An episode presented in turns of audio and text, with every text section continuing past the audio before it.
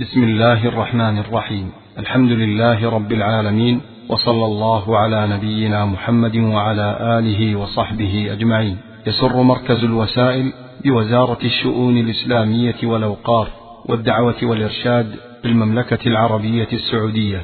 أن يقدم لكم المكتبة الصوتية لمعالي الشيخ صالح بن عبد العزيز آل الشيخ. وعنوان هذه المادة العقيدة الإسلامية وأثرها في بناء الفرد والمجتمع. بسم الله الرحمن الرحيم. الحمد لله الذي بعث محمدا بالهدى ودين الحق ليظهره على الدين كله وكفى بالله شهيدا. وأشهد أن لا إله إلا الله وحده لا شريك له. وأشهد أن محمدا عبده ورسوله. صلى الله عليه وعلى آله وصحبه وسلم تسليما مزيدا. أما بعد فأسأل الله جل وعلا أن يجعلني وإياك ممن إذا أعطي شكر وإذا ابتلي صبر وممن إذا أذنب استغفر. وأسأله سبحانه وتعالى أن يعيذنا من مضلات الفتن وأن يجعلنا من الذين اهتدوا بهداه. نعوذ بك ربي أن نضل أو نضل أو نزل أو نزل أو نجهل أو يجهل علينا. اللهم فأعذنا. هذا وإن موضوع هذه المحاضرة موضوع مهم لأنه متصل بالعقيدة. فعقيدة الإسلام وبيان ذلك أهم وأوجب ما يعلمه العبد لأن بها صحة إيمانه وصحة إسلامه والعبد بلا عقيدة كالجسد بلا روح لأن العقيدة هي أساس قيام الأعمال فكل عمل ليس على أساس عقدي صحيح فإنه غير مقبول لأن الله جل وعلا قال لنا من عمل صالحا من ذكر أو أنثى وهو مؤمن فلنحيينه حياة طيبة. قال من عمل. ثم قال وهو مؤمن فلا بد في العمل من أن يكون العبد مؤمنا. ومعنى كونه مؤمنا أن يكون ذا عقيدة صحيحة عقيدة إسلامية واضحة التي هي عقيدة الإيمان. ولهذا قال لنا علماؤنا علماء أهل السنة والجماعة إن العقيدة الإسلامية مبنية على فهم أركان الإيمان. فمن آمن بأركان الإيمان الستة وحقق ذلك فقد حقق العقيدة الإسلامية الحقة. وأركان الإيمان هي أركان العقيدة. فإذا اعتقد العبد الاعتقاد الصحيح في الله جل وعلا فآمن بالله جل وعلا ربا وآمن به جل وعلا إلها وحده لا شريك له وآمن بأسماء الله جل وعلا وبصفاته وأنه سبحانه لا مثيل له في أسمائه وصفاته ولا ند له ولا سمي له ولا كفو له جل وعلا وآمن بأنه سبحانه أرسل رسلا جعلهم هداة إلى الخلق هداة للخلق إلى الله جل وعلا فمن أطاعهم استحق الجنة ومن عصاهم استحق النار ويؤمن بكل رسول أرسله الله جل وعلا وآمن بالملائكة وآمن بالكتب وآمن باليوم الآخر وآمن بالقدر خيره وشره من الله تعالى فإنه على خير. لأن هذه الأركان أركان الإيمان هي أساس عقيدة الإسلام. لهذا إذا قيل لك ما هي العقيدة فقل العقيدة هي أركان الإيمان الستة.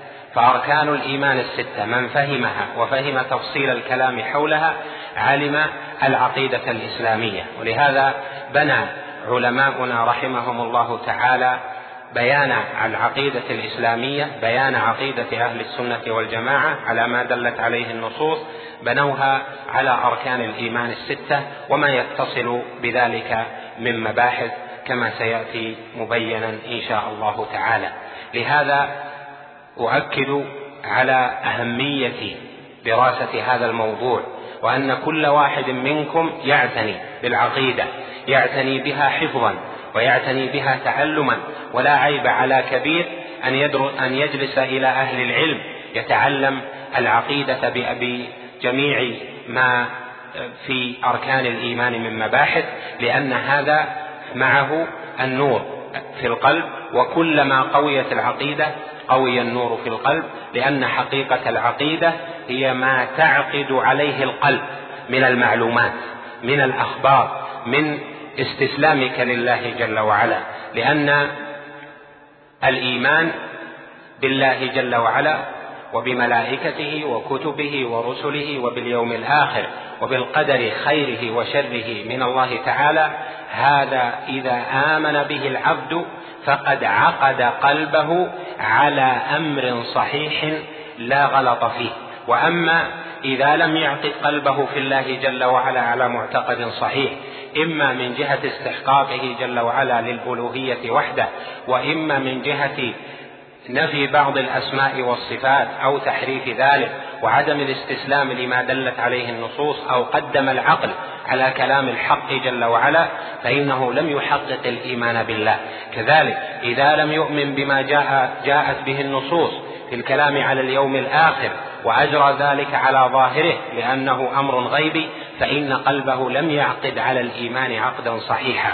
ولهذا ترى أن كثيرا من أهل العلم يعبرون عن العقيدة والإيمان في مثل هذا الموضع بقولهم هذا عقد الإيمان يعني هذا الذي يكون المؤمن معه عاقدا قلبه عليه. وإذا عقدت قلبك على علم فإن ذلك معناه المحافظة عليه بشيء لا ينفك عن القلب.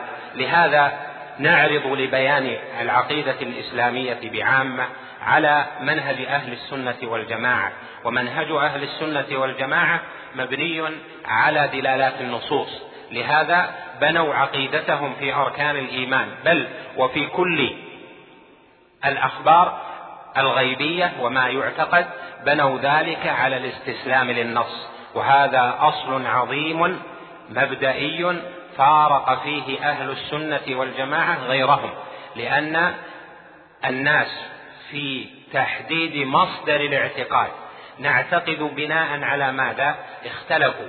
وأهل السنة من الصحابة رضوان الله عليهم والتابعين لهم بإحسان ومن تبعهم وأئمة الإسلام كالإمام مالك والشافعي وأحمد وسفيان الثوري وسفيان بن عيينة والليث والأوزاعي وإسحاق وابن خزيمة وجماعات. وابن جرير وجماعات أئمة الإسلام قالوا العقيدة تبنى على الكتاب وعلى صحيح السنة يعني على ما ثبت في السنة.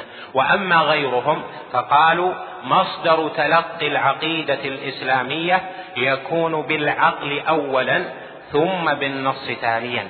فالعقل عندهم يقدم على ما دلت عليه النصوص لشبهة قامت عندهم في ذلك. ولكن الحق أنه لا أحد يخبر عن الله جل وعلا وعن رسوله صلى الله عليه وسلم ولا عن الملائكة ولا عن الأمور الغيبية أعلم من الله جل وعلا. هل ثم أعلم من الله جل وعلا. هل ثم أصدق من الله جل وعلا؟ هو سبحانه أصدق وأعلم من يخبر عن عنه جل وعلا. ومن أصدق من الله حديثا. ومن أصدق من الله قيلا. فالله سبحانه وتعالى يجب أن نستسلم لخبره. فما أتانا منه جل وعلا من الأخبار فهو المصدق. كما قال سبحانه وتمت كلمة ربك صدقا وعدلا لا مبدل لكلماته. صدقا في الأخبار وعدلا في الأمر والنهي. فكل خبر أخبر الله جل وعلا به وأخبر به رسوله صلى الله عليه وسلم فهو صدق وحق. لهذا أول درجات العقيدة الإسلامية الصحيحة أن تتبين منهج تلقي هذه العقيدة. نتلقى العقيدة ممن من شيخ أو نتلقى العقيدة من عقل أو نتلقى العقيدة من بلد. العقيدة تتلقى من مصدر العقيدة وهو كلام الرب جل وعلا وكلام المصطفى صلى الله عليه وسلم. وهذه قضية يجب أن تكون مسلمة عندنا في أي مسألة نعرض فيها للعقيدة.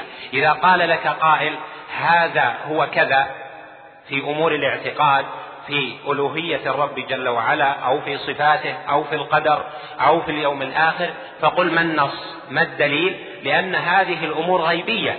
والغيب هل يخبر عنه بشر؟ لا بد أن يخبر عنه من يعلم الغيب وهو الله جل وعلا أو من أظهره الله جل وعلا على الغيب. كما قال سبحانه عالم الغيب فلا يظهر على غيبه أحدا إلا من ارتضى من رسول. فإذا تحديد مصدر تلقي العقيدة الإسلامية يجب أن يكون مسلما وهو كلام الرب جل وعلا وكلام المصطفى عليه الصلاة والسلام وما أبردها على القلب وما أحسنها على القلب. لهذا أجمع أهل السنة والجماعة وأئمة الإسلام على أننا لا نتجاوز القرآن والحديث أن نمر ما جاء من الأمور العقدية والأمور الغيبية والا نتجاوز القرآن والحديث. فإذا جاءنا أحد بشيء من العقيدة بشيء من أمور الغيب بشيء من التصرفات للمخلوقات أو بشيء من أحوال ما لا نرى فنقول له ما الدليل على ذلك؟ ماذا قال ربنا؟ ما الذي أعلمك؟ كيف علمت هذا؟ الدليل محدد. مصدر تلقي العقيدة الكتاب ومقبول السنة يعني وصحيح سنة المصطفى صلى الله عليه وسلم. وما آتاكم الرسول فخذوه يعني في الأخبار في العقائد وكذلك في الأحكام في الأمر والنهي. وما نهاكم عنه فانتهوا عليه الصلاة والسلام.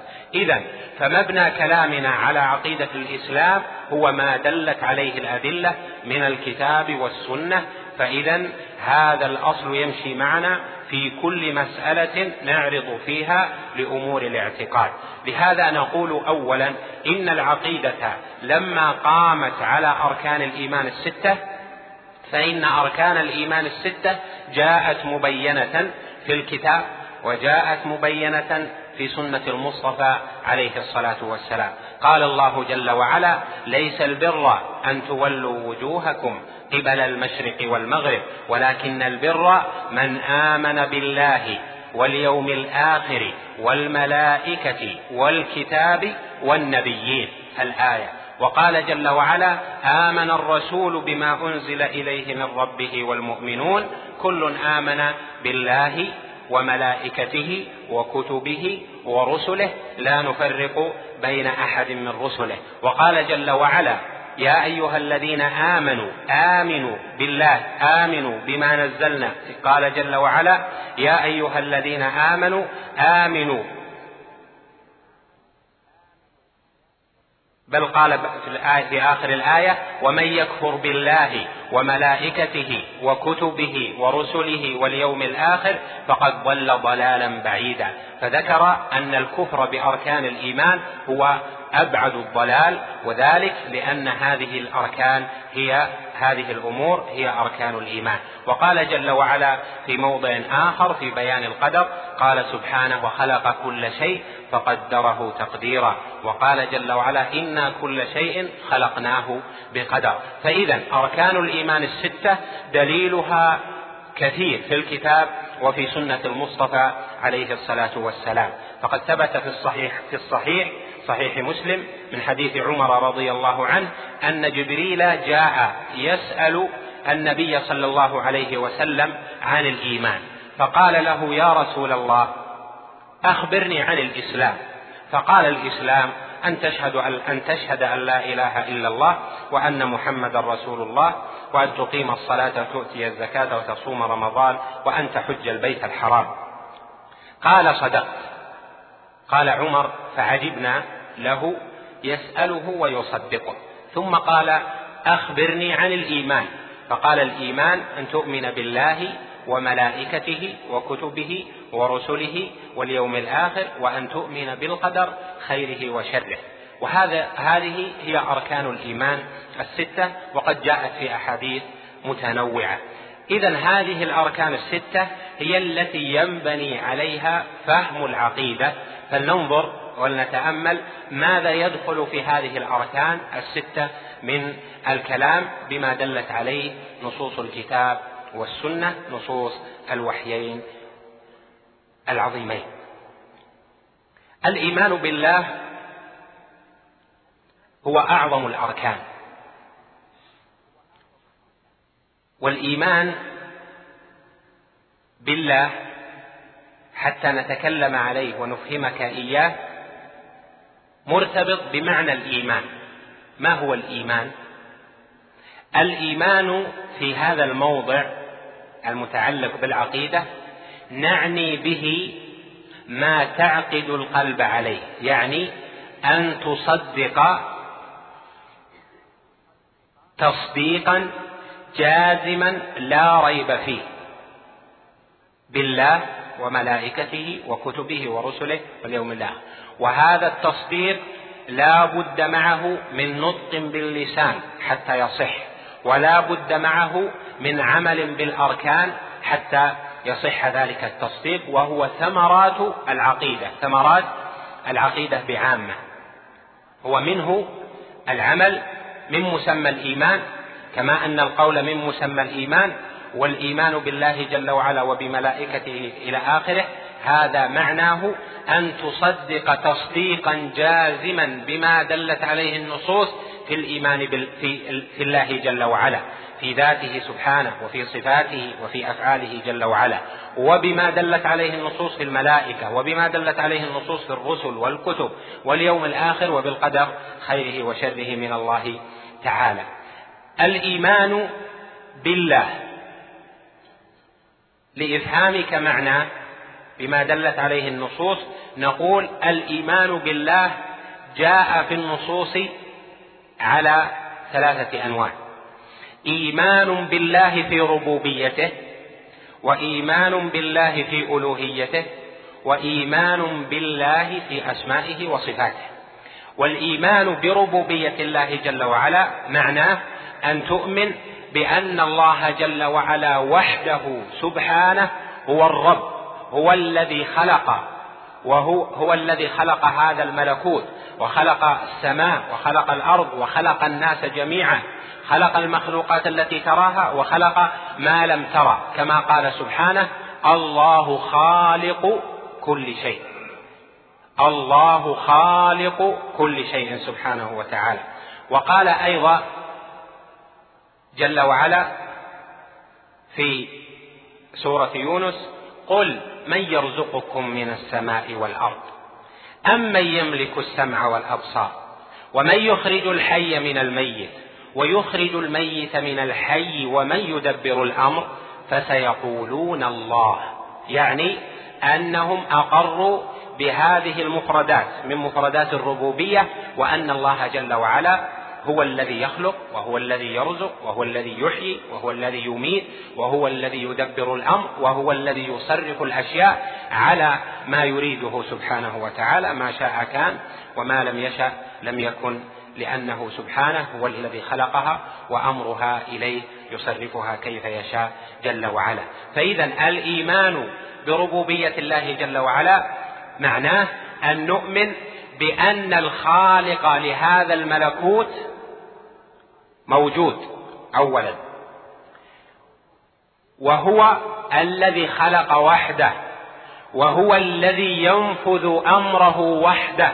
ما شاء كان وما لم يشا لم يكن وأنه هو الذي يتصرف هو الذي يغني من يشاء. ويفقر من يشاء هو الذي يعطي من يشاء ويمنع من يشاء. أصح هذا وأمرض هذا رفع هذا ووضع هذا أعطى الملك من يشاء ونزع الملك ممن يشاء. رفع دولة وخفض أخرى هو الذي يتصرف في هذا الملكوت كيف يشاء. ولهذا المؤمن بربوبية الله جل وعلا يرى تصرف الرب جل وعلا في الملكوت و يعلم أن هذا لحكمة عظيمة يعلمها الرب جل وعلا. وحكمة الله سبحانه وتعالى من صفاته سبحانه وتعالى. فهو جل وعلا لا يتصرف إلا لحكمة يعلمها سبحانه وتعالى.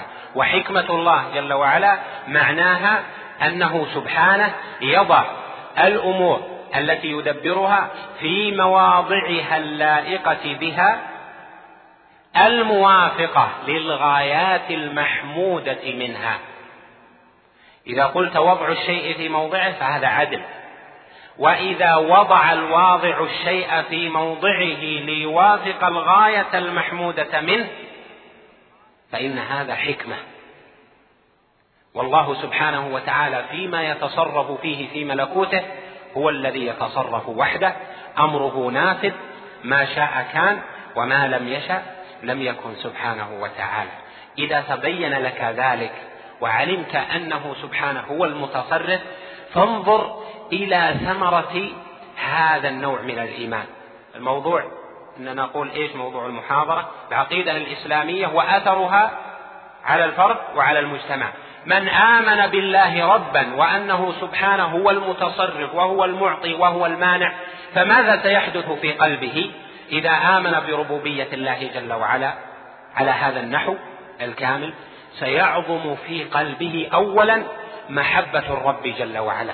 لأنه يرى ربه سبحانه وتعالى هو المتصرف في هذه السماوات وفي هذه الأراضين فيعظم محبته وتعلقه بالله لأنه تعلق بالقوي الأقوى.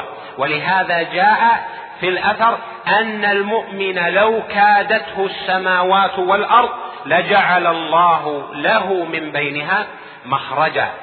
واعلم أن الأمة لو اجتمعت على أن يضروك بشيء لم يضروك بشيء إلا بشيء قد كتبه الله عليك.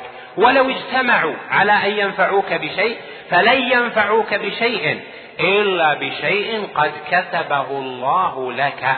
رفعت الأقلام وجفت الصحف. الإيمان بربوبية الله جل وعلا وأنه هو المتصرف في هذا الملكوت يثمر في قلبك التوكل عليه جل وعلا. يثمر في قلبك تفويض الأمر. إليه سبحانه وتعالى. فالأمة بل الفرد اولا المؤمن بالله جل وعلا ربا ايمانا كاملا فهو مفوض أمره إلى الله جل وعلا. كما قال العبد الصالح وأفوض أمري إلى الله إن الله بصير بالعباد. وكما قال شعيب وما توفيقي إلا بالله عليه توكلت وإليه أنيب. تتوكل على الله جل وعلا. تفعل الأسباب. التي جعلها الله جل وعلا اسبابا لحدوث المسببات. تفعل العلل التي جعلها الله جل وعلا عللا لمعلولاتها وتفوض الأمر إلى الله تتوكل على الله. لعلمك أن هذا الملكوت لا يحدث فيه شيء إلا بإذن الرب جل وعلا. وعنده مفاتح الغيب لا يعلمها إلا هو ويعلم ما في البر والبحر. وما تسقط من ورقة إلا يعلمها. إذا نظرت إلى ورقة تتقاذفها الرياح فالله جل وعلا يعلمها. وما تسقط من ورقة إلا يعلمها. ولا حبة في ظلمات الأرض ولا رطب ولا رطب ولا يابس إلا في كتاب مبين. سبحان الرب وتعالى وتقدس فما أعظمه وما أجله جل وعلا. عما يقول الظالمون علوا كبيرا. اذا الإيمان بربوبية الله جل وعلا له أثر على قلب العبد له أثر على قلبك.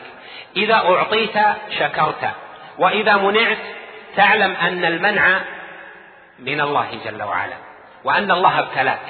فلتكن اذا فيما أعطيت إياه ممن إذا أعطي شكر وفيما منعت منه وممن إذا ابتلي ومنع صبر. وهذا حقيقة الإيمان بالله جل وعلا. ربا لأن المؤمن بالله جل وعلا ربا دائما قلبه مطمئن بالله جل وعلا. لهذا سئل بعض السلف من الصادق في الإيمان؟ من الصادق في إيمانه؟ قال الذي لا يحركه زيادة عطاء ولا منع عطاء.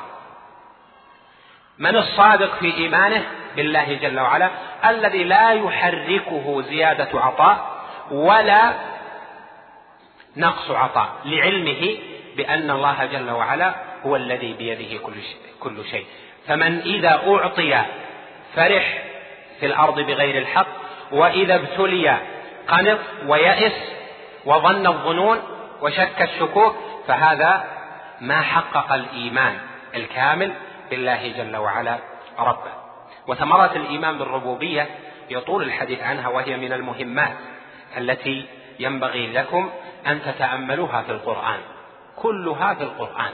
لهذا يكثر في القرآن ذكر صفات الربوبية. لما؟ حتى تؤمن وإذا آمنت اطمأننت. صار قلبك سليما صار قلبك متعلقا بالله جل وعلا لا ترى الخلق شيئا. النوع الثاني من الإيمان الإيمان بتوحيد الرب جل وعلا في إلهيته. الإيمان بإلهية الله جل وعلا. وهذا النوع من الإيمان هو الذي من أجله بعثت الرسل. ومن أجله أنزلت الكتب لأن الإيمان الأول بالربوبية يعني بأن الله وحده هو الرب هو المتصرف هو الخالق هو الرازق هو المعطي هو المانع. أدركه الجاهليون وأدركه الناس لما يرون من آثار صنعة الله جل وعلا. يرون السماء وعجائب ما فيها يرون الأرض وعجائب ما فيها. يرى الإنسان تركيب أكله تركيب جسمه لا شك أنه سيستسلم. يرى أنه جاء بغير اختيار وسيذهب بغير اختيار منه فليس ثم إلا أن يستسلم للربوبية لهذا الربوبية لم تنكرها الأمم وإنما الابتلاء في هذا النوع الثاني لهذا قال لنا ربنا جل وعلا ولقد بعثنا في كل أمة رسولا أن اعبدوا الله واجتنبوا الطاغوت ولقد بعثنا في كل أمة رسولا أن اعبدوا الله واجتنبوا الطاغوت. وقال جل وعلا ولقد أوحي إليك وإلى الذين من قبلك لئن أشركت ليحبطن عملك ولتكونن من الخاسرين. ولقد أوحي إليك يعني يا محمد وإلى الذين من قبلك من المرسلين والأنبياء لئن أشركت يعني لئن أشرك الأنبياء أو المرسلون أو أشرك أتباعهم ليحبطن عملك وهو أعظم الخلق عليه الصلاة والسلام فما بعده أولى ولا تكونن من الخاسرين. إذا فما معنى الإيمان بألوهية الله جل وعلا وحده. معناه أن تؤمن معتقدا جازما في اعتقادك بلا تردد ولا ريب أن المستحق للعبادة هو الله جل وعلا. أن المستحق للخضوع والذل والرغب والرهب فيما عنده هو الله جل وعلا. لما؟ لأن مقاليد الأمور بيده سبحانه فإذا الذي يعبد ويتذلل له من بيده الدنيا والآخرة. سبحانه وتعالى. أنت تريد مصلحتك في الدنيا ومصلحتك في الآخرة. إذا تتوجه في العبادة لإله واحد هو الذي يملك هذا الشيء وهو الرب الواحد الأحد الله سبحانه وتعالى. فإذا معنى توحيد الإلهية معنى الإيمان بالله إلها وحده دون ما سواه أن توحد الله بأفعالك. بصلاتك لا تصلي إلا لله. بصيامك لا تصوم إلا لله جل وعلا. بدعائك لا تدعو إلا الله. وبمفردات الدعاء فلا تستغث إلا بالله جل وعلا. إذا دهتك كربة فاطرق باب الواحد الأحد. إذ تستغيثون ربكم فاستجاب لكم. أما المخلوق فهو ضعيف هو ضعيف مثلك هو ضعيف. أيشركون ما لا يخلق شيئا وهم يخلقون ولا يملكون لأنفسهم ضرا ولا نفعا؟ أيشركون هذه الأشياء أم لهم آلهة؟ أم اتخذوا آلهة من الأرض. هل الإله يكون من الأرض؟ إنسان خلق من الأرض؟ مخلوقات متنوعة أصنام أوثان من الأرض. تتخذ إلها من الأرض تعبده وتتوجه إليه وتدعوه وتستغيثه وتذبح له وتتقرب إليه ويتعلق قلبك به. إنكار من الرب جل وعلا. أم اتخذوا آلهة من الأرض؟ قال بعدها سبحانه هم ينشرون. يعني أهم ينشرون الموتى أهم يحيون حتى يعبدوهم؟ هؤلاء ضعاف مساكين. فإذا التوحيد الإلهية هذا أعظم أنواع الإيمان. لما؟ لأن الابتلاء حصل به. فالقلب قلب الموحد قلب ذي العقيدة الصحيحة يثمر إيمانه بالله الواحد الأحد وأنه هو الرب المستحق للعبادة دون ما سواه يثمر بأنه لا يرجو رجاء العبادة إلا من الله جل وعلا. لا يرجو حصول شيء خائفا راغبا راهبا إلا من الله جل وعلا. لا يخاف خوف السر إلا من الله جل وعلا. بعض الناس يخاف خوف السر أن يصيبه الولي بمصيبة بدون أسباب ظاهرة كما يفعل الرب جل وعلا. أن يصيبه الجني بشيء بدون أسباب ظاهرة. يخاف مثل هذا الخوف خوف السر وهذا من خوف المشركين كما قال جل وعلا مخبرا عن قول إبراهيم ولا أخاف ما أشركتم. ثم قال وكيف أخاف ما أشركتم؟ ولا تخافون أنكم أشركتم بالله. اذا من الذي أحق بأن يخاف؟ المشرك. أما المؤمن بالله الواحد الأحد لا يخاف إلا من الله. أيضا أنواع الدعاء. هل وحد الله جل وعلا في الإلهية؟ من إذا جاءته مصيبة ذهب إلى ولي ميت أو إلى نبي ورغب عنده تفريج الكربات. الله سبحانه هو الذي يملك السماوات والأرض وهو الذي جعل لك من كل هم فرجا. كيف يتوجه العبد في دعائه إلى من دون الله جل وعلا؟ لهذا أوصى النبي عليه الصلاة والسلام ابن عباس وهو غلام صغير بالتوحيد الخالص فقال له عليه الصلاة والسلام إذا سألت فاسأل الله. إذا سألت فيما لك به حاجة مما لا يقدر عليه المخلوق فاسأل الله وحده. وإذا كان المخلوق يقدر على الشيء فاسأل المخلوق لا بأس ولكن سؤالك للمخلوق على أنه سبب. ولهذا ترى أنه في حياتك وتأمل هذا تؤتى من جهة عدم استسلامك لله جل وعلا. تأتي وتطلب من مخلوق طلب إما واسطة وإما شيء وإما أنه يعطيك مالا أو يعطيك وظيفة أو إلى آخره. ويبقى قلبك متعلقا ويبقى قلبك متعلقا بوجاهته وبقوته وبسمعته أو أنه يقدر على ذلك على هذه الأشياء. وتنسى الواحد الأحد. تؤتى من هذا من هذه الجهة. الذي ينبغي إذا سألت المخلوق فيما يقدر عليه ذهبت للطبيب بيعمل لك الطبيب عملية تأخذ دواء إلى آخر هذه أسباب. لكن مسبب الأسباب من؟ هو الله جل وعلا.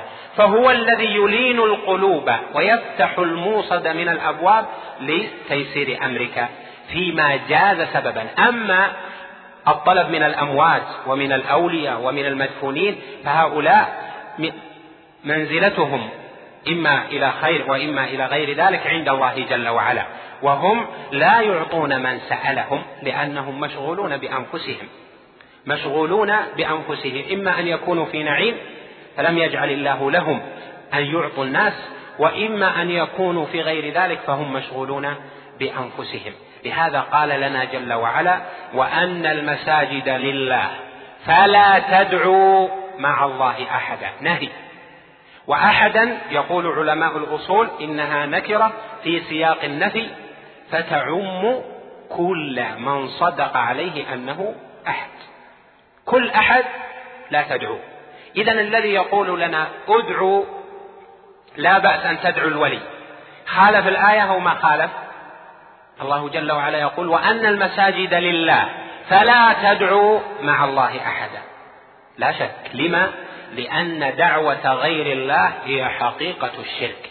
إذا قيل لك ما الشرك فقل هو دعوة غير الله معه بأنواعها من الاستغاثة ومن الاستعاذة ومن الاستعانة بغير الله فيما لا يقدر عليه إلا الله وأشباه ذلك فكل هذه من أنواع العبادة. القاعدة العامة لهذا النوع من التوحيد أن تؤمن بأن المستحق لكل نوع من أنواع العبادة هو الله جل وعلا وحده وأن ألوهية الرب جل وعلا ألوهية بحق.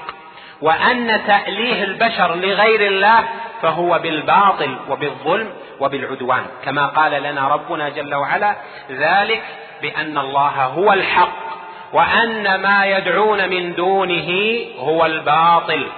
وفي الآية الأخرى وأن ما يدعون من دونه الباطل. يعني كأنه لا باطل إلا هذا. دعوة غير الله هو الباطل وكأنه لا باطل إلا هو. وأن ما يدعون من دونه الباطل وأن الله هو العلي الكبير. لهذا يجب علينا أن نحقق هذا الإيمان بالله جل وعلا إلها وحده دون ما سواه. وهذا هو معنى كلمة التوحيد. لا إله إلا الله يعني لا معبود حق إلا الله. لاحظ لا معبود حق إلا الله لأن الإلهية معناها العبادة. لا معبود حق إلا الله. هل معنى ذلك أن ثم معبودات غير الله جل وعلا؟ نعم. المشركون يعبدون يدعون غير الله ويستشفعون بمن لا يملك الشفاعة ونحو ذلك وهذا شرك بالله جل وعلا. لهذا توقن إذ كنت مؤمنا بالله جل وعلا إلها واحدا أحدا أن كل المعبودات التي عبدت إنما عبدت بالباطل بالبغي بالظلم بالعدوان وأن المعبود بحق هو الله وحده دون ما سواه. فخذ هذه معك. عبد شيء عبد شيء شجر حجر ولي نبي ملك جني إنسي من عبد مباشرة حقيقة العقيدة الإسلامية إيمانك بأن هذا المعبود الذي توجه إليه بالدعوة أنه عبد بالباطل وأن عبادته هي الشرك بالله جل وعلا. الشرك منه شرك أكبر ومنه شرك أصغر. الشرك الأكبر بالله جل وعلا هو صرف شيء من أنواع العبادة لله جل وعلا. أن تذبح لغير الله تذبح للولي تأتي يأتي آت وإلى قبر ولي فيذبح له. هذا شرك أكبر بالله. لأن الذبح لمن؟ ذبح لله. إراقة دم. هذه عبودية عبادة عظيمة. نتقرب إلى الله بها في أيام عيد الأضحى. فهي عبادة عظيمة. صرفها لغير الله تقربا أو ذكر اسم غير الله جل وعلا على الذبيحة هذا شرك. أكبر بالله جل وعلا. تارة يكون شرك استعانة وربوبية وتارة يكون شركا في الألوهية وكل منها مخرج من ملة الإسلام ومن العقيدة الإسلامية الصحيحة. النذر أنواع الدعاء. ولهذا هذه المسألة تحتاج إلى تفصيل.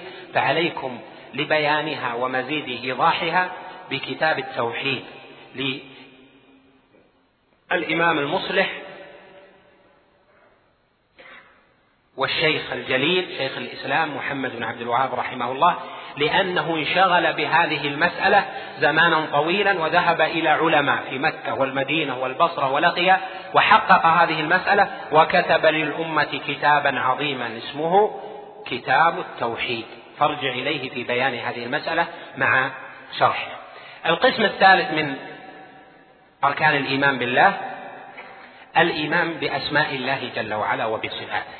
يعني الإيمان بتوحيد الأسماء والصفات. ما معنى توحيد الأسماء والصفات؟ يعني أن نؤمن بأن الله جل وعلا ليس له مثيل في أسمائه وفي صفاته.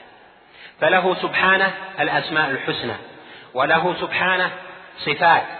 علا جليلة عظيمة ولكن ليس كمثله شيء. فهو سبحانه وتعالى متوحد في الجلال بكمال الجمال جل وعلا. توحيد الأسماء والصفات إيمانك بأن الله جل وعلا لا مثيل له في أسمائه وصفاته. لا سمي له لا ند له لا كفو له جل وعلا. وأدلة هذا الأصل العظيم كثيرة في الكتاب والسنة كما قال جل وعلا هل تعلم له سميا؟ وكما قال سبحانه ولله المثل الأعلى. يعني له النعت المثل في هذه الآية وله المثل الأعلى في السماوات ولله المثل الأعلى. يعني النعت والصفة العليا. المثل هنا بمعنى الصفة والنعت وكما قال سبحانه قل هو الله أحد. يعني أحد في ربوبيته وأحد في إلهيته وأحد في أسمائه وصفاته لا مثيل له جل وعلا. قل هو الله أحد الله الصمد يعني الذي تصمد تصمد إليه الخلائق في حاجاتها.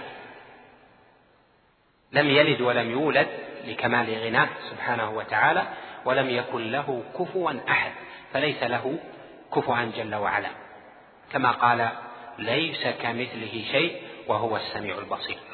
توحيد الأسماء والصفات كثر كلام الناس فيه لكن الذي دلت عليه النصوص أنه سبحانه له الأسماء الحسنى والصفات العلى ولله الأسماء الحسنى فادعوه بها. ودلت على أن الله جل وعلا له أسماء مختلفة المعنى. وكل اسم مشتمل على صفة غير الصفة التي في الاسم الآخر. كما قال سبحانه هو الله الذي لا إله إلا هو عالم الغيب والشهادة هو الرحمن الرحيم. هو الله الذي لا إله إلا هو الملك القدوس السلام المؤمن المهيمن العزيز الجبار المتكبر سبحان الله عما يشركون الآيات. وثبت عن النبي عليه الصلاة والسلام أنه قال إن لله تسعة وتسعين اسما من أحصاها دخل الجنة. نسأل الله الكريم من فضله. في القرآن أسماء كثيرة لله جل وعلا. في في القرآن العظيم صفات للرب جل وعلا. أسماء الله وصفاته منها صفات ذاتية. ومنها صفات فعلية. ما الفرق بينهما؟ الصفات الذاتية لله جل وعلا هي التي لا تنفك عن الموصوف. يعني لا ينفك الرب جل وعلا عن الاتصاف بها. مثل صفة الوجه له جل وعلا. كل شيء هالك إلا وجهه. سبحانه وتعالى. ويبقى وجه ربك ذو الجلال والإكرام. سبحانه وتعالى. من الصفات الذاتية صفة اليدين لله جل وعلا. بل يداه مبسوطتان. ينفق كيف يشاء. وقال أيضا جل وعلا ما منعك أن تسجد لما خلقت بيدي. ومن الصفات الذاتية لله جل وعلا الرحمة. فإن الله سبحانه كتب الرحمة على نفسه. صفة ذاتية لا تنفك. الله جل وعلا متصف بهذه الصفة. لا تنفك عنه جل وعلا. يعني في كل حال هو رحيم جل وعلا. من صفاته سبحانه الذاتية أن له عينين جل وعلا. وكل ما جاء في الكتاب والسنة نثبته من الصفات الذاتية ومن الصفات الفعلية على أساس أنه ليس كمثله شيء. بعض الناس يقول هذه الصفات والأسماء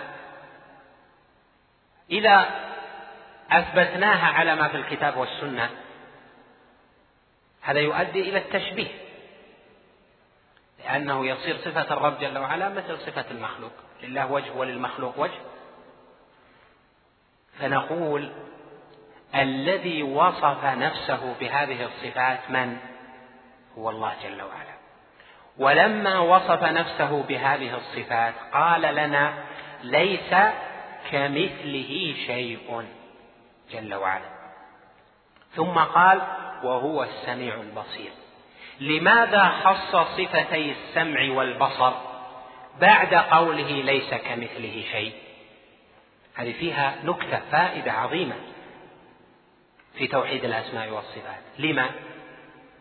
لأن صفتي السمع والبصر مشتركة بين أكثر أو كل المخلوقات الحية بالروح.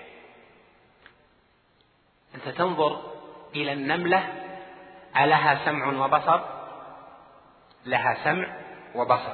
هل سمع النملة من جهة أذن لها؟ الجواب ما تدري مثلا لما يدري ما يدري أو يقول لا. هل بصر النملة حينما أبصرت قولنا إن للنملة بصرا ولها سمعا. معناه أن النملة تدرك المسموعات بقدر ذاتها وتدرك المبصرات بقدر ذاتها. لكن إذا قيل لك كيف تشبه النملة بالإنسان؟ الإنسان هو الذي له سمع وبصر. فهل النملة تشبه الإنسان؟ حينما تقول لها سمع وبصر النملة وضيعه حقيرة. بهوى تطير. البعوض كذلك. المخلوقات الكبيرة الحمار والفيل وإلى آخره. اذا فإثبات صفتي السمع والبصر المشتركة بين المخلوقات إثبات لوجودها ومعنى السمع إدراك المسموعات ومعنى البصر إدراك المبصرات. لكن هل سمع النمل والبعوض مثل سمع الإنسان وبصر الإنسان؟ الجواب؟ لا. هل سمع الطير وبصره مثل سمع الإنسان وبصره؟ لا. هل سمع الملائكة وبصر الملائكة مثل سمع الإنسان وبصره؟ لا. الملائكة تسمع كلام الرب جل وعلا. إذا أراد الله أن يوحي بالأمر في السماء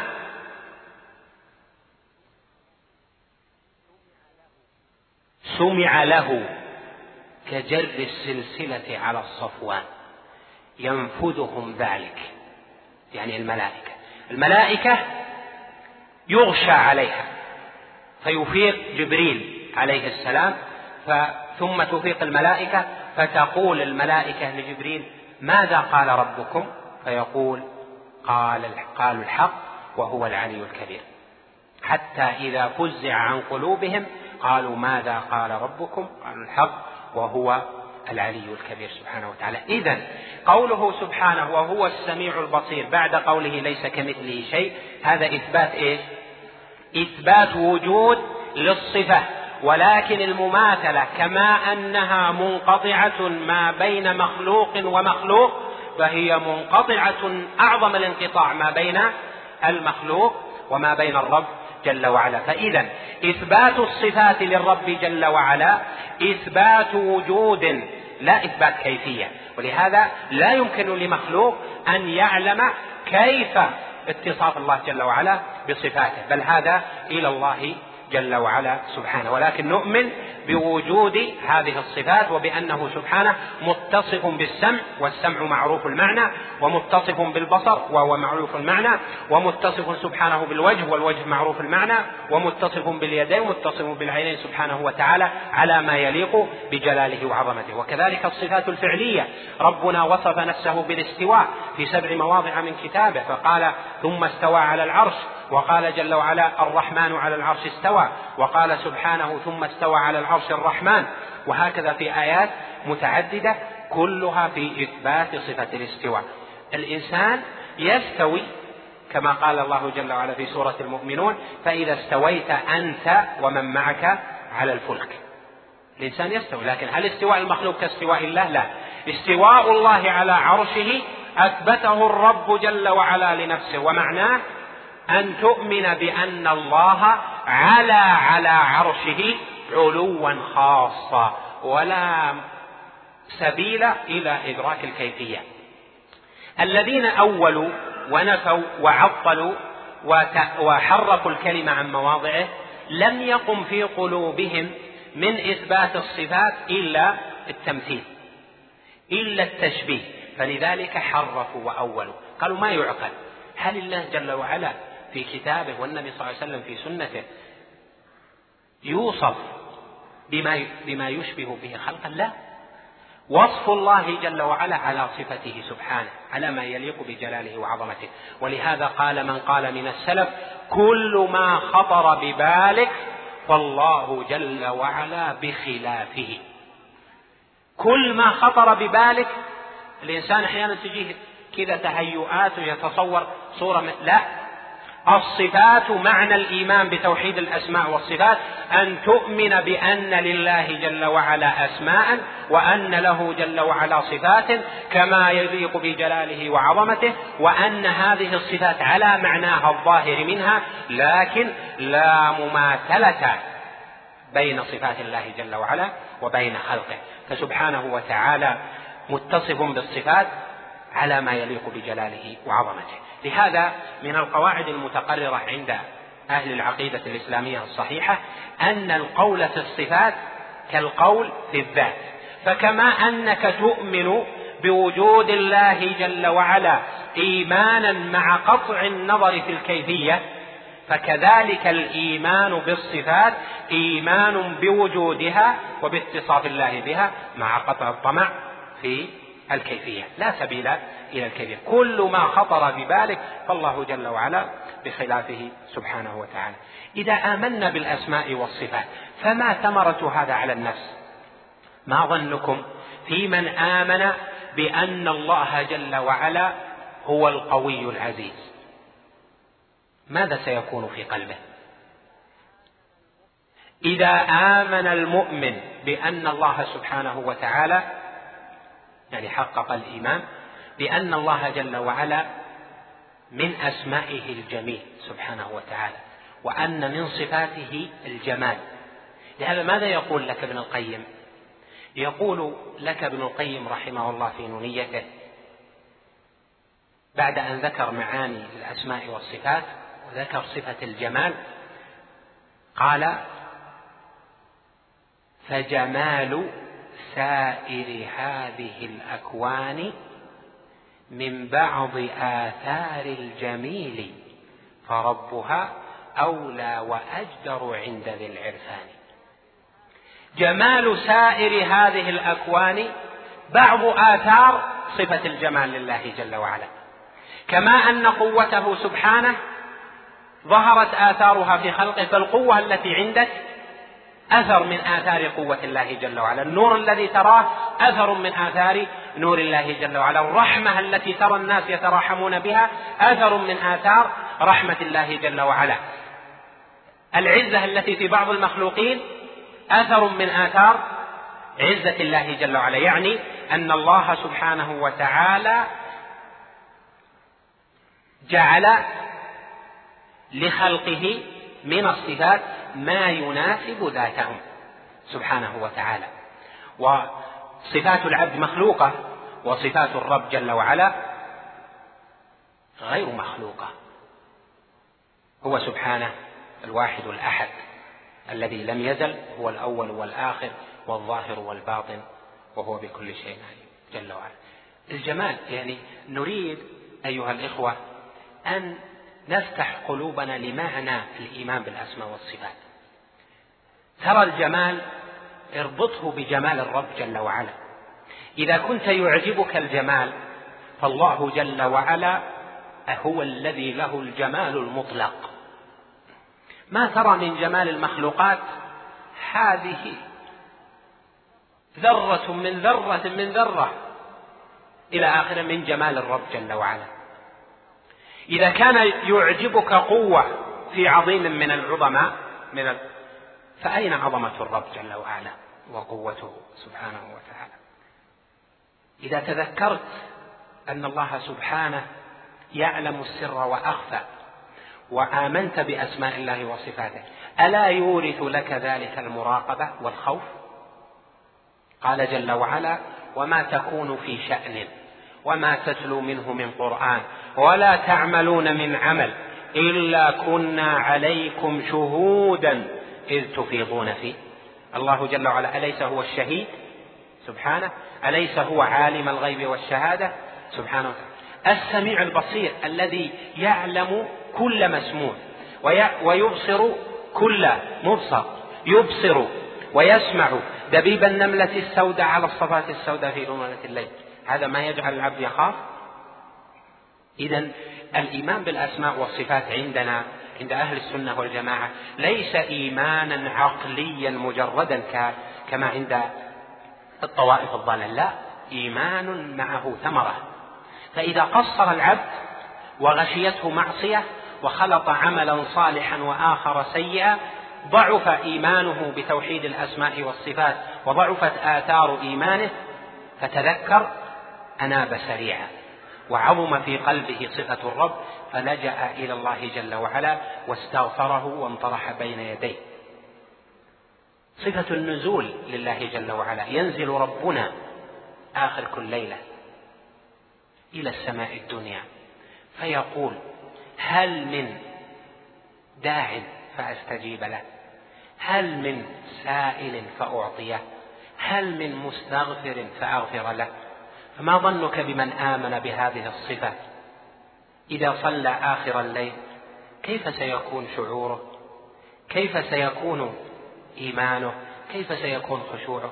إذا عظم يعظم الشعور بقدر ذلك وإذا ضعف يضعف بقدر ذلك. إذا أيها المؤمنون الإيمان بأسماء الله وصفاته له ثمراته على الأفراد ولا شك في صلاح عملهم وفي علمهم بالله وفي صلاح تقواهم وفي أنسهم بالله وفي رغبهم فيما عنده تجد في قلوبهم نور يرون الأشياء لا كما يراها الجهلاء. لهذا إذا وقفت عند آية إذا مررت بآية فيها ذكر الأسماء والصفات تأمل لا تعجل ليكون إيمانك بالله جل وعلا قويا. هذه جملة من ذكر الإيمان بالله أطلت فيها لأنها هي أهم المهمات في هذا الباب أركان الإيمان الأخرى عندنا الإيمان بالملائكة الإيمان بالكتب الإيمان بالرسل الإيمان باليوم الآخر الإيمان بالقدر. الإيمان بالملائكة أن تؤمن معناه أن تؤمن وتعتقد أن لله جل وعلا خلقا خلقهم لعبادته. وأنهم بأمره يأتمرون. وأنهم عن نهيه ينتهون. وأنهم مشغولون بعبادته لا يعبدون. كما قال سبحانه عنهم في وصف الملائكة في آيات في سورة الأنبياء قال لا يسبقونه بالقول وهم بأمره يعملون.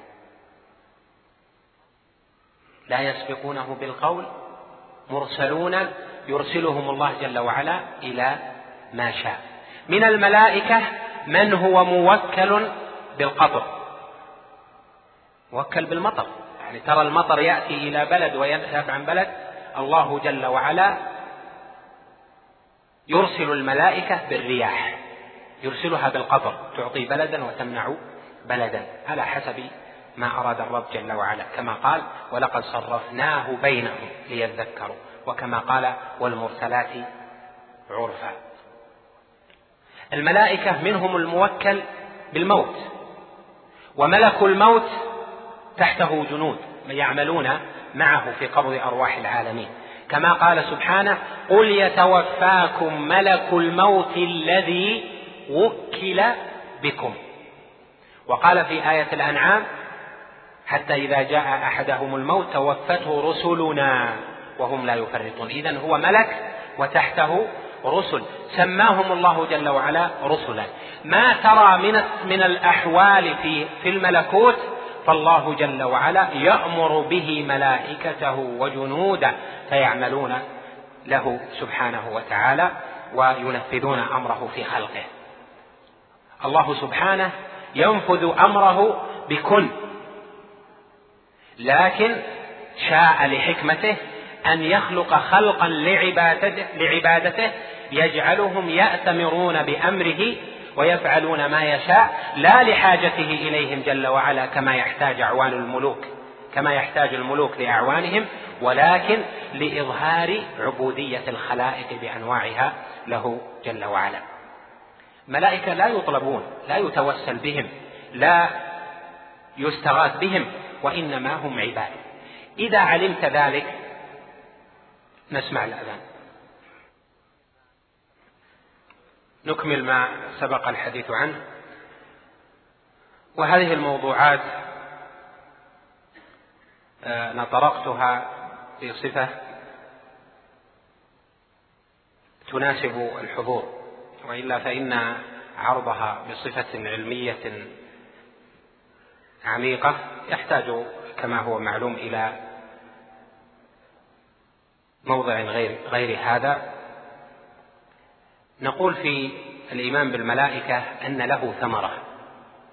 نعلم أن من الملائكة أن الملائكة يوحدون الله يسبحونه يأتمرون بأمره. فهذا يورث المحبة. لهذا يجب علينا أن نحب ملائكة الرحمن جل وعلا. فبيننا وبين الملائكة محبة وصلة. الملائكة عند الرب جل وعلا يستغفرون لنا ويحبوننا يحبون أهل الإيمان. ونحن كذلك نحب ملائكة الرحمن. كما قال سبحانه في أول سورة غافر الذين يحملون العرش ومن حوله يسبحون بحمد ربهم ويؤمنون به ويستغفرون للذين آمنوا. ربنا وسعت كل شيء رحمة وعلما فاغفر للذين تابوا واتبعوا سبيلك وقهم عذاب الجحيم. وفي آية الشورى قال ويستغفرون لمن في الأرض. إذا الملائكة بيننا وبينهم محبة لأنهم عباد لله جل وعلا لا يسبقونه بالقول وهم بأمره يعملون سبحانه وتعالى. من الملائكة من هو موكل بأشياء فنوقن بأنه لم يخن أحد من الملائكة الأمانة فكل أدى أمانته على ما أمره الرب به جل وعلا. فباطل معاداة أي ملك وإنما هذه صفة الكفرة من كان عدوا لله وملائكته وجبريل وميكال فإن الله عدو للكافرين. من لم يؤمن بالملائكة فهو كافر. ومن عادى ملكا واتخذه عدوا فهو كافر أيضا. أيضا من الإيمان من ثمرات الإيمان بالملائكة المراقبة والخوف لأن من الملائكة من هو موكل بكتابة ما تلفظ به. ما يلفظ من قول إلا لديه رقيب عتيد. فيورث العلم بالملائكة الاستحياء ويورث الخوف وأشباه ذلك وإذا غلط العبد فإنه يسرع بالإنابة والاستغفار حتى يمحى ما كتبه الملك عليه حتى يثبت ما كتبه الملك له. الإيمان بالرسل قسمان إيمان إجمالي وإيمان تفصيلي الإيمان الإجمالي معناه أن نؤمن ونصدق ونجزم غير مترددين ولا عندنا ريب أن الله جل وعلا لم يترك خلقه هملا بل أرسل إليهم رسلا من البشر فأبلغوهم رسالة الله جل وعلا. وأن رسل الله جل وعلا هم أكرم خلق الله جل وعلا وأنه سبحانه وتعالى اختارهم وأنهم مؤيدون بالآيات والبراهين والمعجزات فأعطاهم ما أعطاهم من الآيات ما على مثله آمن البشر. منهم من كانت حجته الأمور تأثير في الأمور الكونية ومنكم منهم من كانت حجته وبرهانه التأثير في الأمور البدنية ومنهم من كان برهانه وحجته ومعجزته في كتابه وهكذا. ومنهم من ليس له معجزة إلا التحدي العام إذا استطعتم فافعلوا شيئا. والإيمان الخاص بالرسل أن نؤمن بكل من سمى الله جل وعلا من المرسلين. فكل رسول سماه الله جل وعلا في كتابه أو جاء في السنة فنؤمن بأن الله أرسله وأن الله أرسل رسلا منهم من علمنا في الكتاب والسنة ومنهم من لا نعلمه لأن الله لم يقص علينا لم يقص علينا خبرهم منهم من قصصنا عليك ومنهم من لم نقصص عليك وكلم الله موسى تكليما. الإيمان بالرسل أنهم أتوا جميعا بدين واحد وهو دين الإسلام. إن الدين عند الله الإسلام. ولقد أوحيت وقال جل وعلا ولقد بعثنا في كل أمة رسولا أن اعبدوا الله واجتنبوا الطاغوت وإن من أمة إلا خلا فيها نذير. فإذا كل رسول جاء بدين الإسلام العام. الذي هو الاستسلام لله بالتوحيد والانقياد له بالطاعة والبراءة من الشرك وأهله. هذا دين الإسلام العام الذي جاء به كل رسول عقيدة واحدة. لكن من حيث الشريعة مختلفون كما ثبت عن النبي صلى الله عليه وسلم أنه قال الأنبياء إخوة لعلات الدين واحد. والشرائع شتى. وقد جاء هذا أيضا في القرآن في قول الحق جل وعلا لكل جعلنا منكم شرعة ومنهاجا. فنؤمن بمحمد عليه الصلاة والسلام وأنه خاتم الأنبياء والمرسلين. ونؤمن بنوح عليه السلام وأنه أول المرسلين. ونؤمن بأولي العزم من الرسل الذين أخبر الله جل وعلا بهم في سورة الأحزاب وفي سورة الشورى. ونؤمن بموسى وعيسى وبإبراهيم الخليل السلام وبداود. ونؤمن بهم ونحبهم ونتولاهم. كل آمن بالله وملائكته وكتبه ورسله. لا نفرق بين أحد من رسله. كذلك نؤمن بكتب الله جل وعلا. وأن الله سبحانه وتعالى أنزل كتبا جعلها حجة على خلقه. ونؤمن إيمانا خاصا بالقرآن العظيم.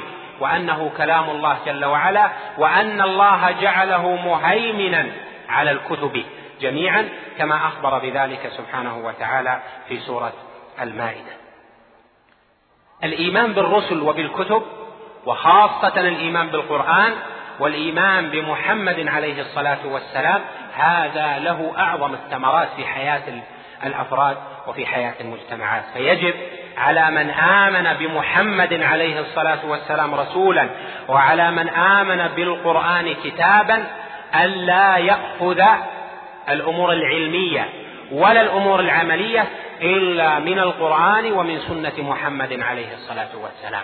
وأن الحكم إلى الله جل وعلا كما قال سبحانه وأن احكم بينهم بما أنزل الله احكم بينهم ليس بالقضاء فحسب. وإنما حتى في الأمور التي يختلف الناس فيها. تجادلت أنت وفلان في أمور من أمر العقيدة الحكم بما أنزل الله لا بما عند فلان وفلان. فالحكم في الأمور العلمية وفي المخاصمات وفي الأمور العملية يجب أن يكون إلى الله جل وعلا إلى كتابه وإلى محمد عليه الصلاة والسلام إلى سنته. ثم الإيمان باليوم الآخر أيضا هذا يشمل أشياء. الإيمان باليوم الآخر من أركان الإيمان. ما معنى الإيمان باليوم الآخر؟ تؤمن يعني القدر المجزم الذي من لم يؤمن به فليس بمؤمن فهو كافر. تؤمن بأن الله جل جلاله جعل يوما يحاسب فيه العباد. فيجزي المحسن بإحسانه والمسيء بإساءته. هذا القدر يجب على كل أحد أن يؤمن به فهو ركن الإيمان. ثم كل من وصله علم يتعلق باليوم الآخر في الكتاب والسنة فهذا يجب عليه أن يعلم ما بلغه مما جاء في الكتاب وفي سنة المصطفى صلى الله عليه وسلم. الإيمان باليوم الآخر يبدأ من الإيمان بالموت والموت مخلوق موجود انفصال الروح عن البدن. الروح لها حياتها. والبدن يكون في التراب. بعد الموت الروح والبدن ليس كحالتهما قبل الموت.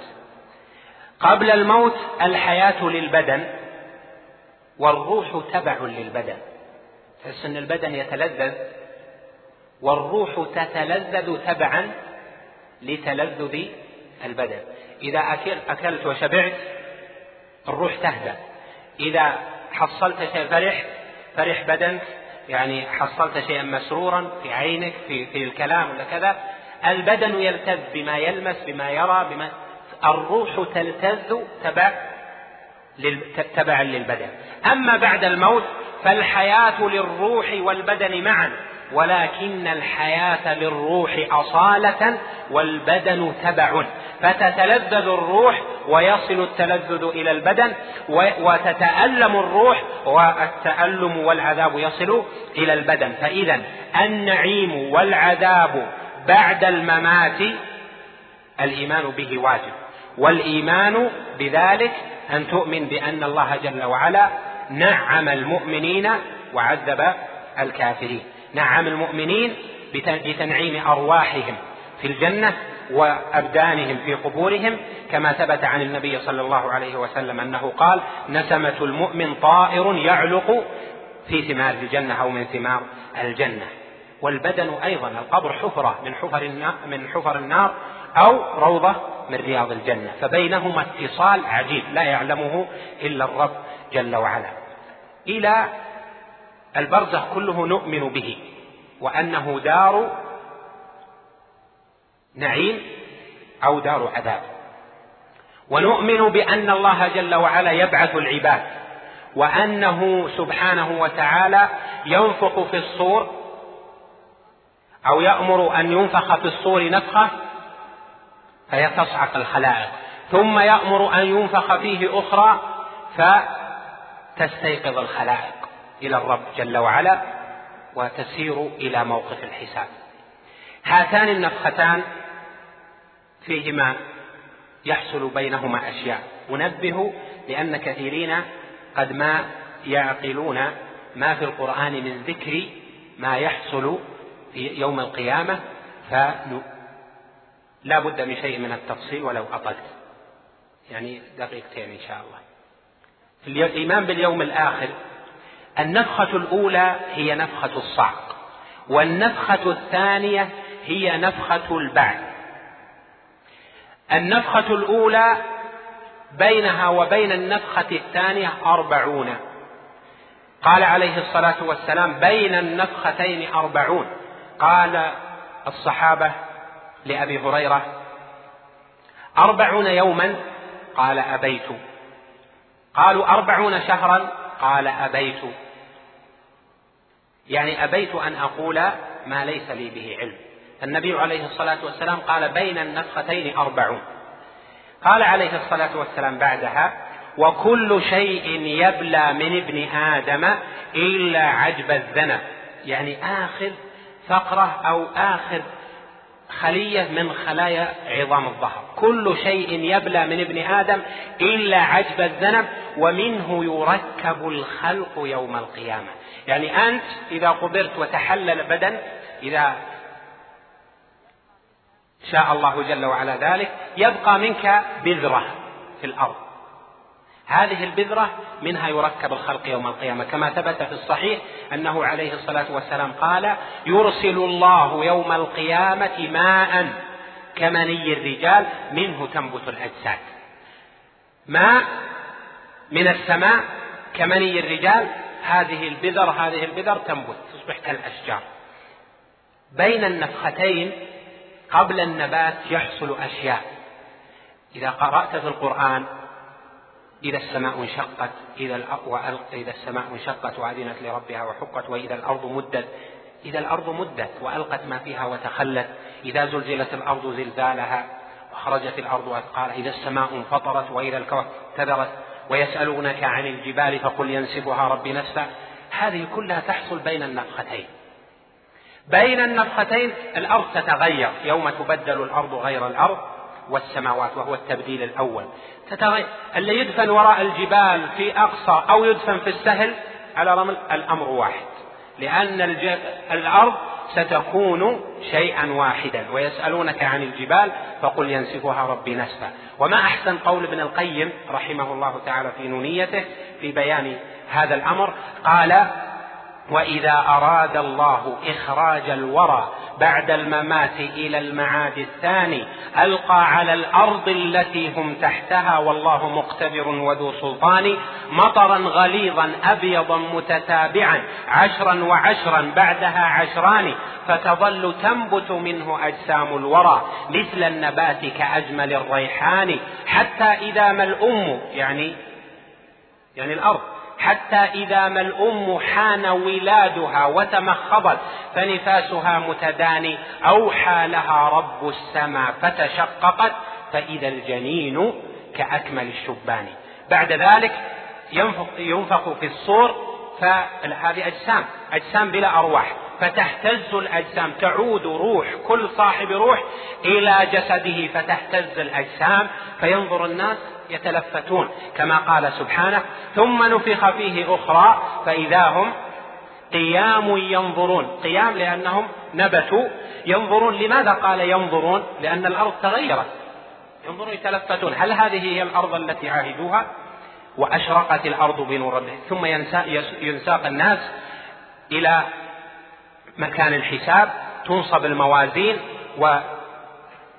والكتب تتطاير الصحف تتطاير يؤتى بالجنة ويؤتى بالنار ويتنزل ينزل الرحمن جل وعلا لفصل الحساب.